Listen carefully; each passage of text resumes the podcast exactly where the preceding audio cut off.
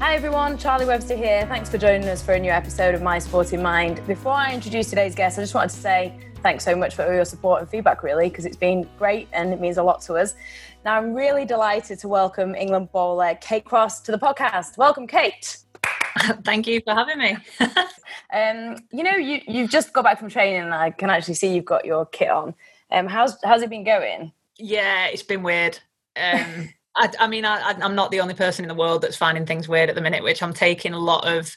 Um, you know, it makes me feel a bit more comfortable that it's not just cricket, but it has just it's just been strange. It's been getting used to what the new normal looks like for us, which it's quite intricate in cricket because you obviously share a cricket ball, so that ball goes around the pitch. So just like getting used to the new norm of that has been has been pretty strange. But it has been amazing to be back playing. And we had a tri-series planned with India and South Africa, and both of those teams pulled out at separate times. And I thought we might not have anything, which was a scary prospect. But thankfully, the ECB have managed to rally and, and get the West Indies to come over. So I'm chomping at the bit to play. Like we've not had any competitive cricket since March. So I was going to say, how do you find that, and how do you find it not having a set goal? Because it must be hard to train when you don't know what you're specifically training for. Yeah, and I, the set goal thing is so interesting because we had our World Cup postponed, so we were supposed to be going over to New Zealand in February, and that got moved. And the World Cup is every four years, the 50 over World Cup, and it's so it's a bit like the Olympics. And when the Olympians, you know, took to Twitter when they got the Olympics postponed, I was a bit like, why? What are you crying for? It's just another year. It's just another year of prep. And now it's happened to me. And I feel like everything just moved, goalposts have changed. It, it just feels really unsettling. So, I mean, that's why I'm not moaning now that we have got some cricket to be played because there's something now to train for, which was was really hard in lockdown. I found that that prospect of like not knowing when the next game was quite daunting really because I was a bit like what am I doing why am I training for cricket when there's no cricket around the corner yeah I think loads of people could can relate to that on same levels as well. It makes me think of like the marathon because a lot of people train for marathons, right? And I was training for a couple of marathons, and then you're going for a run, and you're like, nah. Yeah. um, even though I love running, you're a bit like, shall I bother doing this like 12 miler today? Um, but for you, it's obviously your job as well. How do you deal with that? Because the main thing I think in all of this, and the common factor, is the not knowing. How would you say you deal or cope with not knowing? Well, that is, I mean, I'm sure we'll talk about this, but the unknown for me is one of my biggest mental health triggers. So I'm in a job where it's quite unique. Obviously, a lot of sports people go through this, but you are solely judged on performance. And if you're not performing, then someone who is performing could come in and take your place in that team, which doesn't happen if you work in a bank. You don't have someone waiting in the wings if you've had a bad couple of weeks or something to come in and take your job. So there's always that pressure to perform when you're playing sport. So for me, only being on a one year contract, always used to make me think, well, what am I doing next year? You know, what if I don't get a contract? There's no professional cricket anywhere in the world other than if you're playing for your country, basically. So that was a real difficult thing for me as well. So the unknown for me is what really unsettles me. And I don't normally think that I need to be too structured with what I'm doing, but I think when it then gets taken away from you, you realize how much you need that, or certainly I need that structure. Um, so that it's been a big learning curve I mean, I've gone through all of this with mental health years ago, but this was almost like a new phase of learning and how to adjust and adapt. And it was it was difficult, but again, I know I'm not the only person in the world going through that. So in a way, that was quite not nice because I wouldn't want anyone to feel like that. But it was almost a bit more comforting knowing that you weren't the only person feeling like that. Yeah, and it's a wider issue that's that's definitely out of your control. Yeah, absolutely. Um, yeah and and with that because we are going to go back and talk about your journey with mental health which i'm sure is still continuing and i, I always think that about mental health. I think sometimes we say oh you know kind of over it now and i think we all have a mental health and we'll always carry on with that that journey.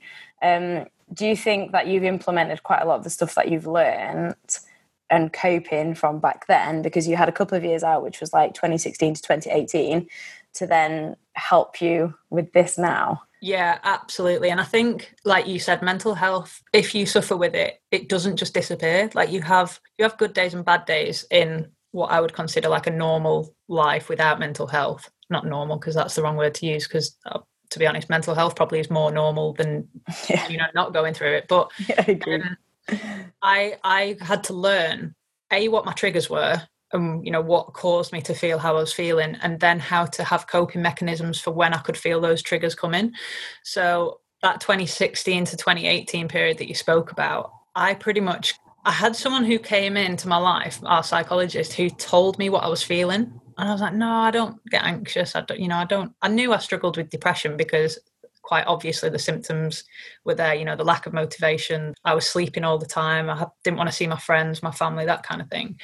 But I didn't understand anxiety. I didn't think I was anxious about anything because I'm quite extroverted. And, you know, when I go into a training environment, I'm the energy, I'm the yeah. person that everyone looks to to kind of pick the energy up.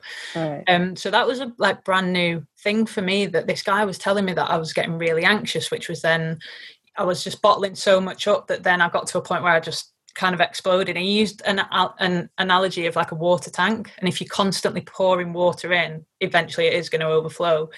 And he said if you like just open the tap at the bottom and let a little bit out every now and then, then you know that buildup of pressure doesn't happen. So yeah, I had that two years where I was really learning about myself, and I was 24, 25 at that point. So you think you know everything then, and you know I've played cricket for England and I've kind of reached the pinnacle of what I wanted to do in my sport. Not I've not achieved the things that I wanted to do, but I'd you know made my debut and played, and I've just thought I had everything mapped out, and then that all happened, and and then I think that's what I mean about lockdown. It was almost a new experience, but because I'd had those experiences prior, I knew what my triggers looked like. I knew how to then curb them a little bit so they didn't, you know, turn into anything disastrous. So what's just going to the anxiety thing? It's really interesting because I think I think a lot of us, including myself in this, basically do that. We just clamp it. Uh, just clamp it's probably the wrong word. Just push it down, push it down, yeah. we press it and press it.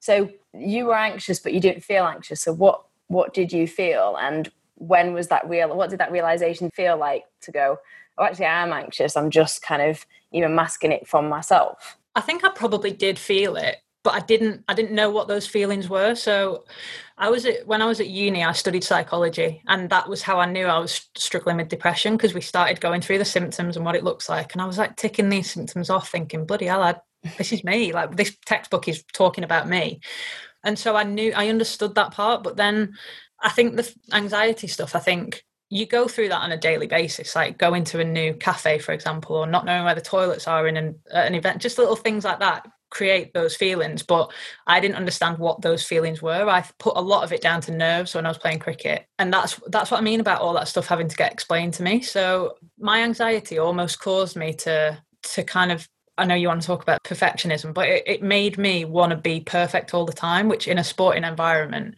you just can't do it. You can't if you're trying to learn a new skill. I wanted to perfect that skill within a day of learning it.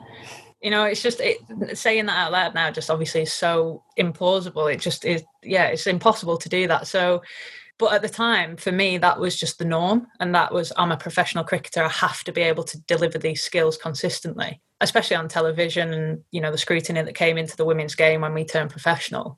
So, yeah, it was just, it, it, I guess it all looks different for different people, I think. And that's why, you know, people always say to me, how did you deal with it?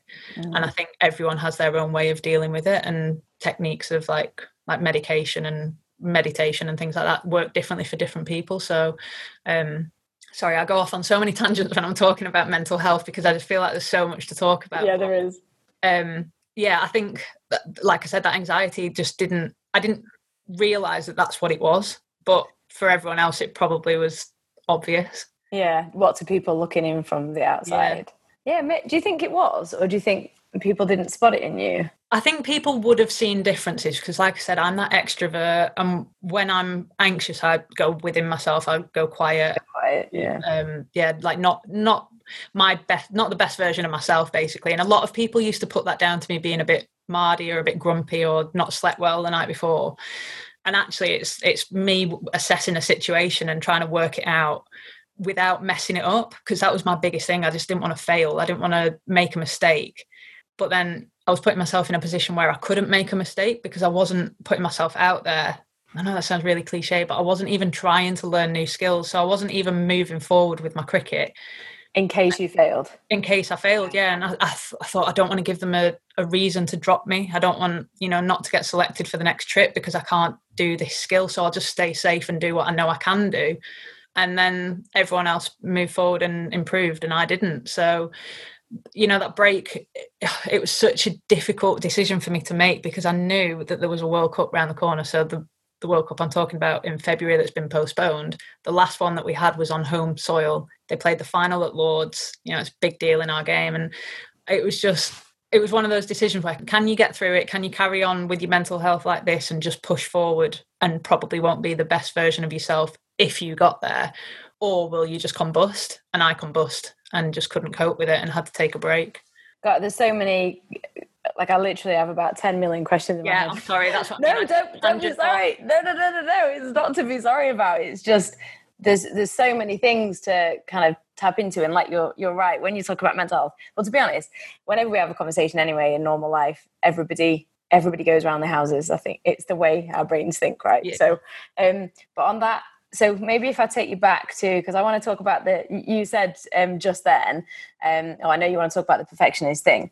The reason why I, I actually so I'll explain. I said that to you off recordings in time before we started this for many reasons. Also asking for a friend just because I'm a perfectionist, um, but I see it in a lot of people, and I think the reason why I was intrigued to talk to you about it was because there's there's some there's various different ways it can go the way that you were talking about in the sense that you then you don't put yourself out there because then you're scared of it failing but then it means that you well you don't fail but you ultimately don't reach your potential because then you're not actually so it's yeah. counterintuitive almost with what you were saying because then you don't push yourself to then make sure you are doing what what you're doing or yeah. achieve the best but then it can also go another way where you put yourself out there all the time and then you can't deal with the the the the failure or the rejection maybe yeah. that that comes around it.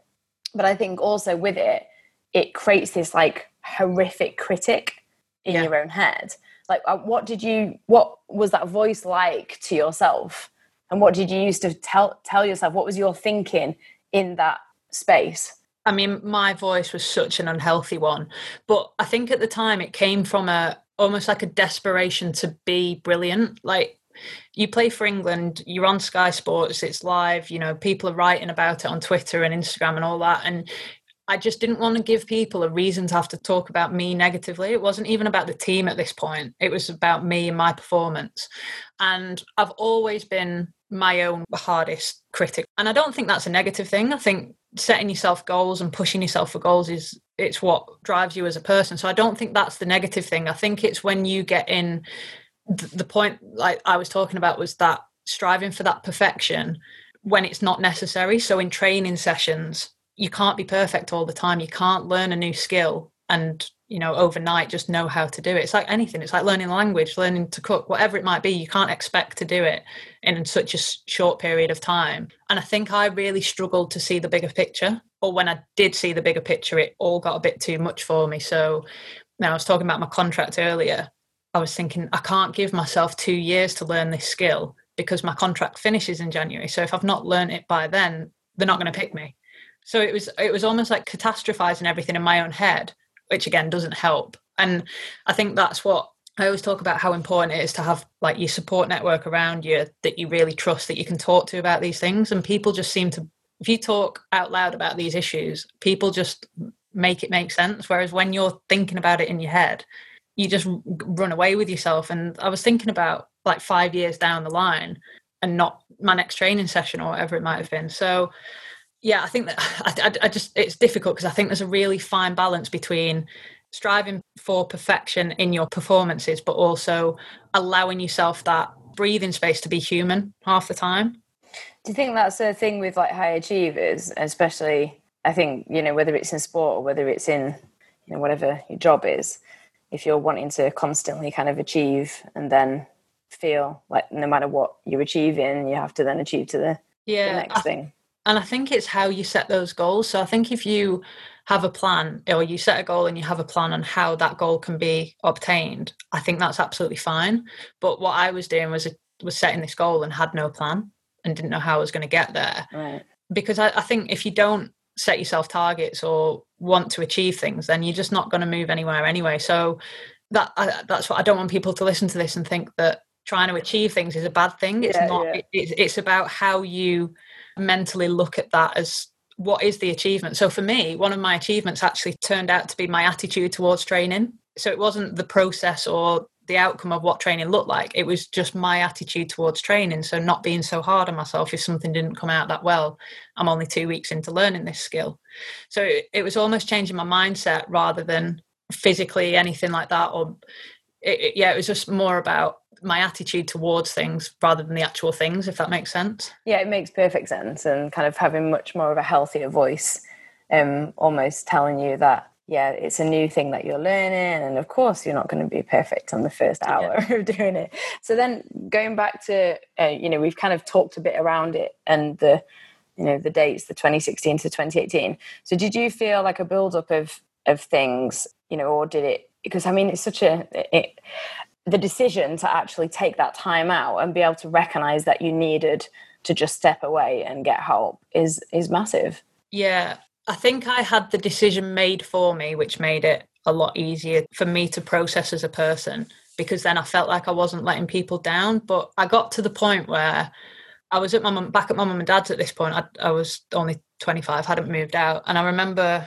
i was going down to loughborough which is where we train as a squad and woke up one morning just in floods of tears. And the thought of going down to Loughborough just made me want to get in bed, put the covers over my head, and just never leave my room. And, you know, that's my safe environment. It's my friends that I've grown up playing cricket with. It was, you know, the whole aspiration of playing for England. I remember thinking, if this is what it makes me feel like, I don't want to do it. And it was my goal to play for England. So, what had gone wrong, basically? Um, and the only reason that I got in my car to drive down because my dad, my, I remember my dad stood in front of my car because I was, you know, when you're that puffy and you, you know, you can't even breathe. You, I was like almost hyperventilating. I was crying that hard. Yeah. And I wasn't physically in a state that I could drive safely. And he stood in front of my car and said, "Like, you can't go down. We need to ring your coach and let them know." And the only reason that I got in my car to go was because I was picking another girl up on the way. So that was the, you know, it was the don't let her down. I have to get her to training. So I, I kind of put me to one side to get down there. And when I did, I just went and hid in the physio room. I couldn't face any of my teammates. Um, and our physio, she's she was an unbelievable woman who you could just talk about anything with. And um, hid, hid in her room, up pretty much under the towels, under the video towels, and I just said, I can't cope with this. I something's not right. And she made me sit with the coach, and he basically said, "You need to get away from this. You need to leave the environment, go on holiday, just actually sleep you know try and sort yourself out basically because you're not going to be able to do it while you're feeling this anxious and mm. so i did that i went i ran away to barbados with my dad for two weeks which was obviously it's an amazing place it's sunshine all the time which is when i'm i'm better when i'm like in the summer months. Winter's yeah, just saw that on your twitter. um on your twitter it said something about um happiest in in the sunshine. And, yeah. So yeah i just i did that and i uh, the biggest thing for me was I didn't know if cricket was triggering me and I had to get away from that environment to know if it if that was the problem or if I was the problem in that environment if if that makes sense. Yeah. So yeah, getting away almost made me but I still trained when I was over there which sounded really daft but the girls were preparing for a trip ironically to the West Indies they were they were touring there and I'd pulled myself out of that selection with the help of the coach because he he made the final decision for me. I didn't have to make it, which I think helped me a lot. Mm. Did he understand? Yeah, he'd worked in the men's game and he had two or three lads that the county that he worked with who really suffered with mental health. And he he just got it. He just understood that you know the pressures, the the anxieties, everything that comes with being a professional athlete. And he was he played professional cricket as well, so he understood it.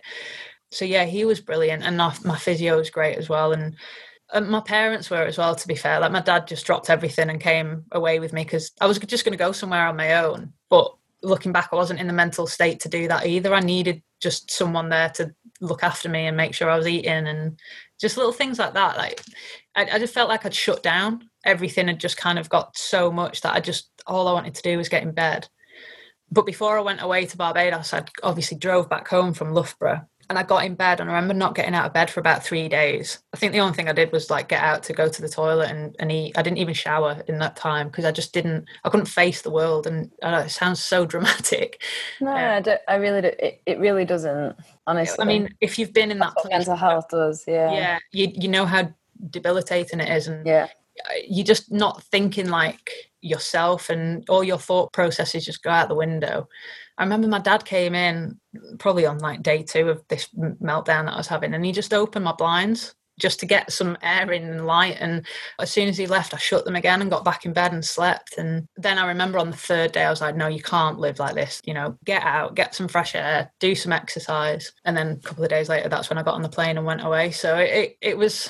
It, it was definitely a build up for it all to come crashing down. But again, I, think being in that environment didn't help because it was a constant, oh, if I tell them, will they think that I'm not prepared to play cricket? Am I not going to perform if I play cricket? And I didn't want to give them that excuse yeah. to me. So it's just it almost like fueled. I was going to say it almost fueled what you were telling yourself anyway. Yeah, if exactly. you told them, then you might get dropped, which is what you didn't want anyway, because you wanted to be the best and stay in that contract and yeah. stay in the team. Yeah, so it was just so unhealthy, and just so it was just you couldn't. Uh, I couldn't have carried that on any longer because, like I said, I thought if I if I do pull out of this the trip to the West Indies, does that then mean that I'm not going to get selected for the World Cup next year, which is you know playing a World Cup on home soil is just the dream and I eventually didn't play in that. I wasn't selected, but I think now, obviously, I'm gutted. I missed it, but I'm still alive. It's not the end of the world. There's cricket to be mm. played. You know, there's bigger things going on in the world. So, uh, you know, I think at the time it was the be all and end all. Whereas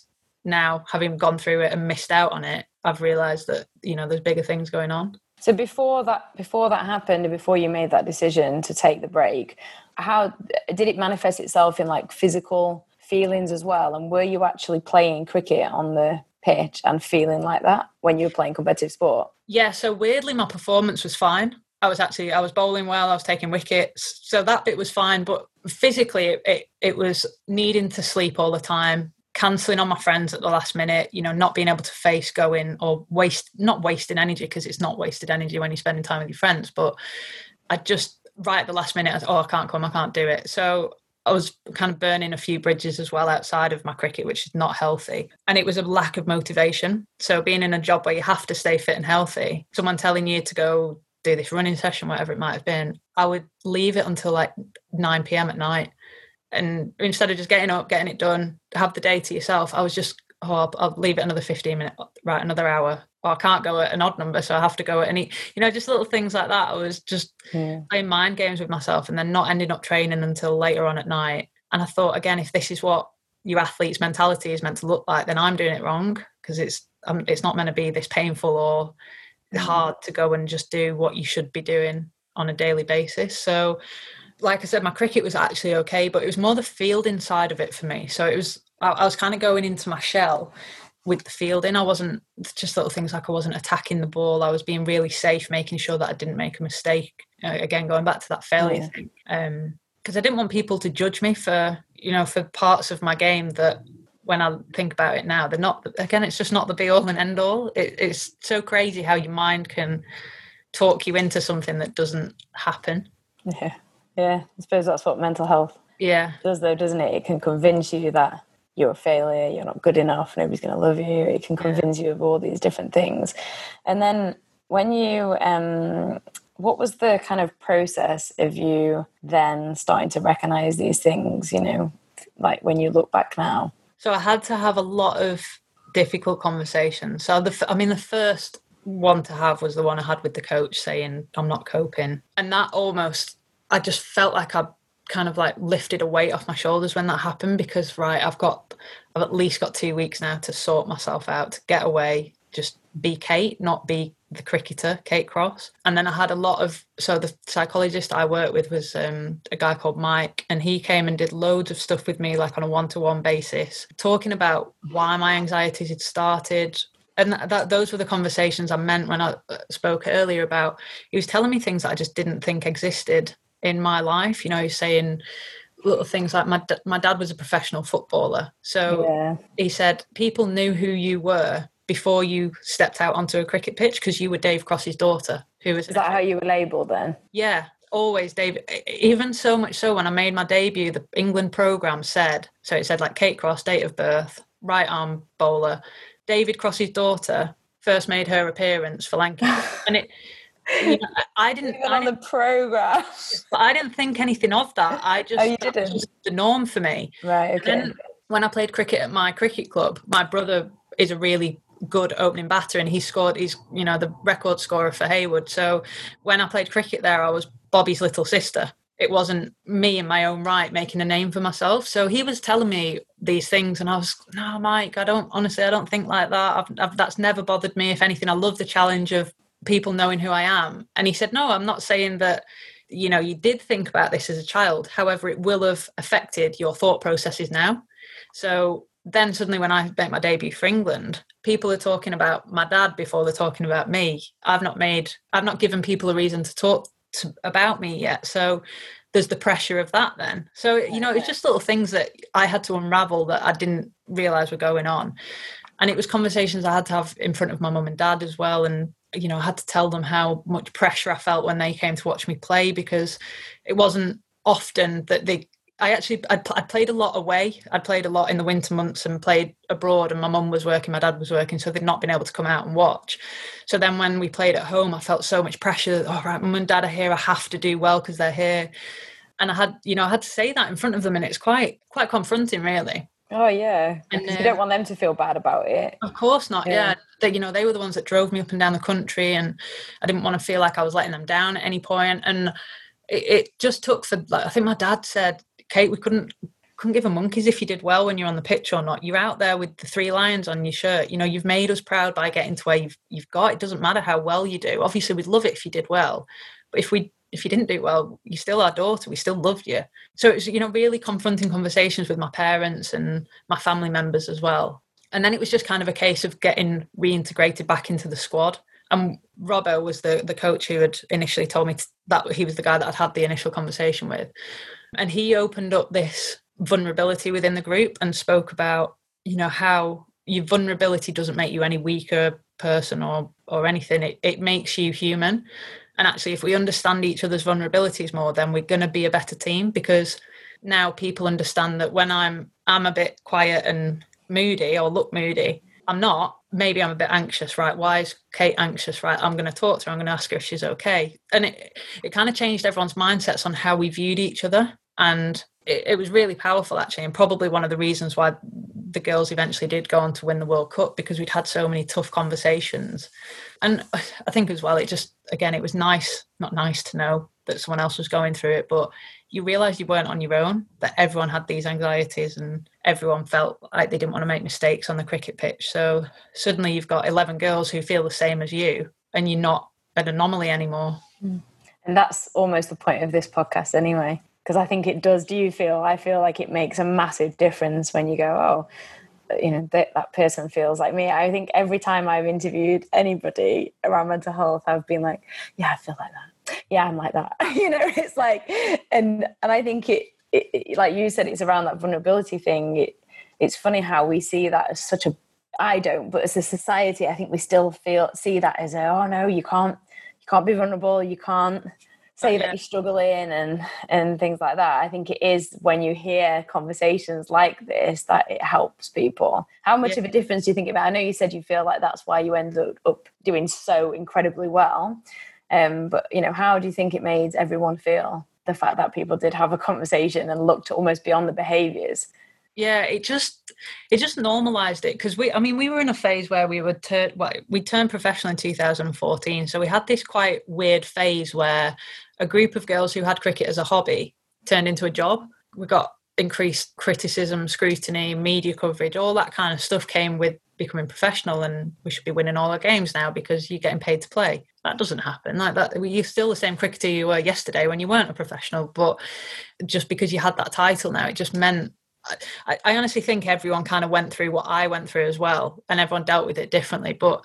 it just n- completely normalized people's feelings, and you can be an athlete in that environment, but again, you're also a human, and human comes first, and humans are ruled on emotion. So you're always going to be emotional, you know, before anything else. So it just, yeah, it just made it completely normal for us all, which obviously then helped us become a close knit group as well. And I think being human and being emotional is what makes you amazing as well. And I think, imagine if it was just a load of robots, you know, because yeah. it's not just the physicality, it's very the physicality is part of it, but then it's the mind that makes you get across, right? And makes you win the World Cup or win the Ashes. You know, um, you said something about uh, about triggers, right? And I think this is again something that a lot of people talk about. You said you wanted to work out whether cricket was a trigger for you or or not.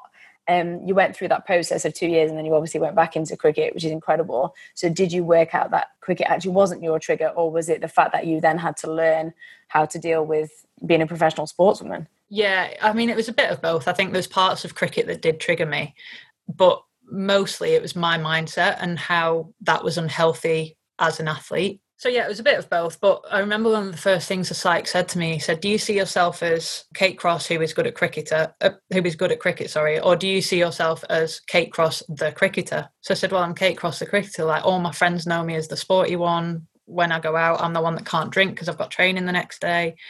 And then I realised how through no one's fault really, but in that friendship group, that just so happened to be, you know, that was I couldn't really, I had to sacrifice a bit more maybe because of the job that I had.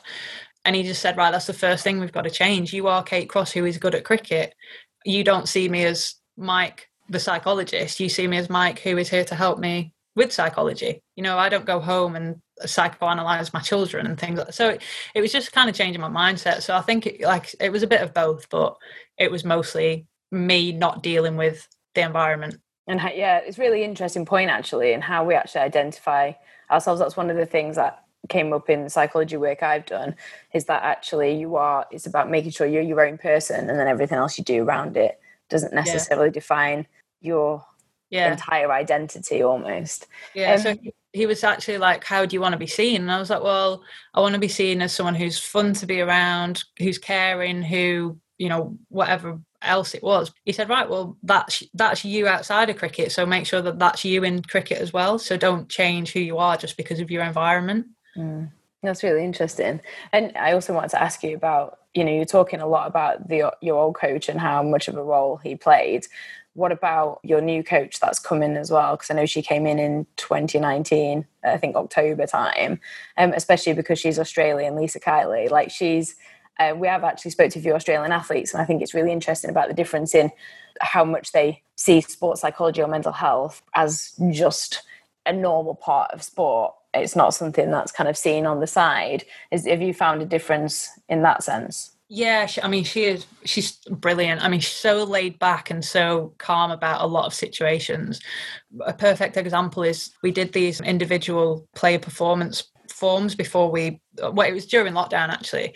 And normally it's batting bowling fielding fitness diet and nutrition and then that's it. And then at the bottom she was like personal work ons and you had to fill out what you were doing in your personal life. So obviously not like nothing mm-hmm. too but but like for me i've just i've started a master's in september and i like doing commentary and media work and she wanted she wanted to know what we were doing and how she could help us get better outside of cricket as well. So immediately the emphasis isn't purely on cricket it's about how to get better as a person. She wants us to be good people who are good at cricket who happen to have a common goal of playing for England like almost first and foremost before the cricket stuff because she she's got this big belief that if you're happy in your outside outside sport life, then generally you're going to be happy inside sport as well, which I think is so true because when you've got your ducks in a row outside cricket, then it you know you come to training happy and relaxed and and ready to to get better.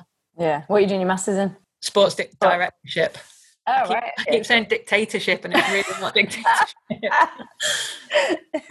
Don't say that at the moment. well, well, I won't get a job anywhere.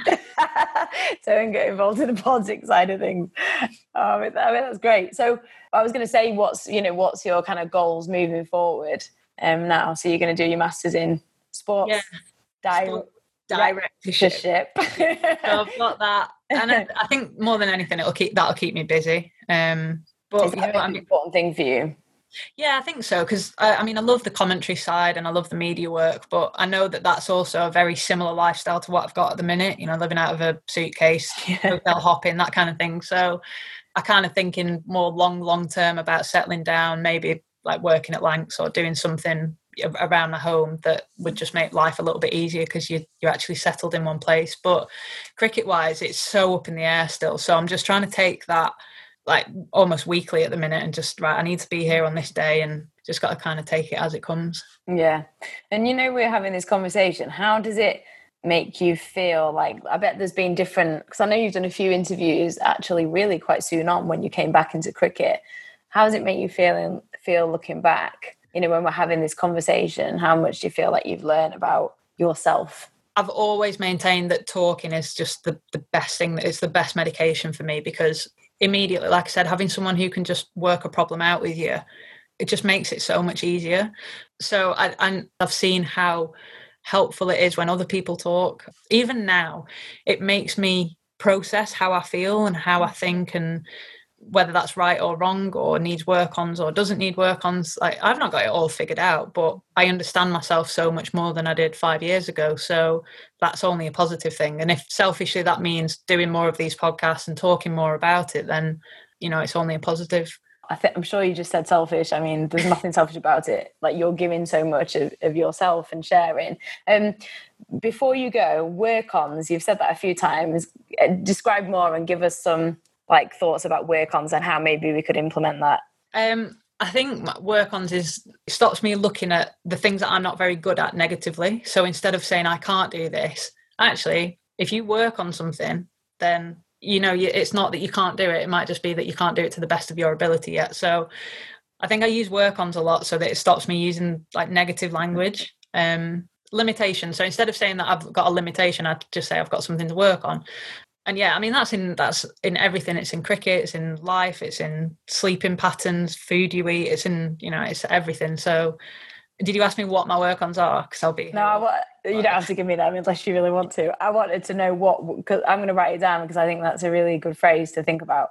I, I just meant it as in like good advice for people. Yeah, I'm like yeah, I think myself. I like that work ons. Yeah, I think it's just it's a way to spin a negative situation, really. Not yeah. even a negative situation, but just again, it goes back to that perfectionism. Yeah, saying I'm not very good at this, I can't do yeah. that, or I'm not capable of that, or I always yeah. fail in that, and kind of those critical things. Yeah, and I think weakness is, of, is often used a lot in sports. So someone's when we talk about opposition, we always talk about right, what are their weaknesses? To them, their weakness is their work on, and what my weakness is maybe with my batting is actually what I'm working on really hard in training. Mm. So I think it, yeah, it's just a, a, kind of more positive way of looking at yeah a, ne- a negative. Yeah, I think semantics are so important on how we describe things. Like when I don't like it, when I've heard people say, "Oh, you know, that's a weakness," and it's like, what, you know, what even does that mean? Yeah. Um, I'm not talking in sport; I'm talking in in life or around mental health. So, on that final note, what I know you've you've given so much. There's so many takeaways from this, but what advice would you maybe give people, or some of the strategies that's worked for you? I mean, we've you know you said about how important it is to to have a conversation and you know, I think throughout this and throughout our conversation, it's like once you do have those conversations, it made a real difference in your life. And then also the work ons, I think, is great. And also changing the conversation in your head. Yeah. Um, so it wasn't kind of constantly having a go at you. Yeah. I mean, my first and like the first bit of advice to give anyone is just talk, just open up to it. Someone that it's got to be someone you trust because if you tell someone and they just fob it off or oh you'll be fine that kind of thing then it can knock you back quite it can knock your confidence i think. So i think you've got to talk to someone that you trust. For me i did meditation. I downloaded headspace and did that for pretty much three months every day. It's just 10 minutes a day it's nothing out of your day. And i found that really useful because I, I wasn't very good at getting in my own head. I didn't understand it that much. So you know just doing 10 minutes where it's you and your thoughts i found that really powerful. And then my other one was exercise. I just if I'm having a bad day, just getting out and doing something, whether it's walking the dog, going for a run if you can muster it. But it's so, so hard when you've got that lack of motivation to force yourself out to do something. Yeah. But it's then the rewards are just so yeah, they are. so good and so much so much benefit there that yeah, I just I just think anything can help. How do you muster how did you muster up that? You know, because you're right, I think it's a really it's really important what you said because I think it's easy for us to give people to give advice and be like, you know, go and exercise, but then it's not necessarily the exercise. It is it. It's that initial before yeah. bit. That that's, it's like that's the hardest bit. Yeah, like it's like putting your gym clothes on. That's the harder yeah. than actually going to the gym. But once you've got your gym clothes on, then you you're there. You've done it. You've done the hard bit. Um, but uh, I mean, I, I've just give three things, but I think the fourth one would be routines, like having routines. So how I was saying, it took me till nine o'clock to do my training I then gave myself a deadline, right? You have to have things done by 11 in the morning. And it was just being, it's, you've got to be strict with yourself. Because ultimately there's only you that can help yourself. There's, everyone can give you advice. Everyone can talk to you. Everyone can be that ear for you. But at the end of the day, if you don't want to get better, then you're not going to. So I had to have that word with myself. And I think you have that when you're at absolute rock bottom because, like I said, I had that three days where I was in bed. I'd not showered, like just basic human, like, oh, it was just disgusting. But, and the food that I was eating as well was horrendous. And I felt horrible. And I thought it's just such a vicious cycle you're not helping yourself. So I had that really strict word with myself that, right, tomorrow you're going to get up, you're going to have a good breakfast, and then you're going to go to the gym. And that's all I had to do that day. Everything else could have been a shambles, but right, I've ticked two things off that I said I was going to do, which is really important. Um, and it's baby steps. And sometimes you have good days, sometimes you have bad days. But I think for me, it's making sure that your bad days don't then turn into bad weeks or bad months yeah. and trying to get back into your good routines and good habits sooner rather than later because it manifests itself and it, it's so easy to sit in bed and fester and yeah. be disgusting and you just kind of settle for it i think so yeah i think you've got you've just got to be really straight with yourself and know that you will feel better by doing those things as hard as they are to do yeah and it's that complete vicious cycle isn't it and yeah. i think even with mental health there has to be an element of accountability because you can there's all these things, but unless you go, right, yeah, I deserve better than this. Yeah. For my life. Yeah. Well, thank you. It's been amazing talking to you. I no feel problem. like I've got more things I could just keep. Pre- I'm like, so what do you think about this? thank you and good luck. And well, I can't wait to watch you competitively play. Thank you. And no worries. Thanks to Sporting Mind Charity for their support. You can check out charities such as Mind and the Samaritans Kate's main message talk. Um, we know it's not easy, but do talk. It does make a difference. And we'd also love your feedback. A review or any social posts would be great. Thanks again for listening and chat again soon.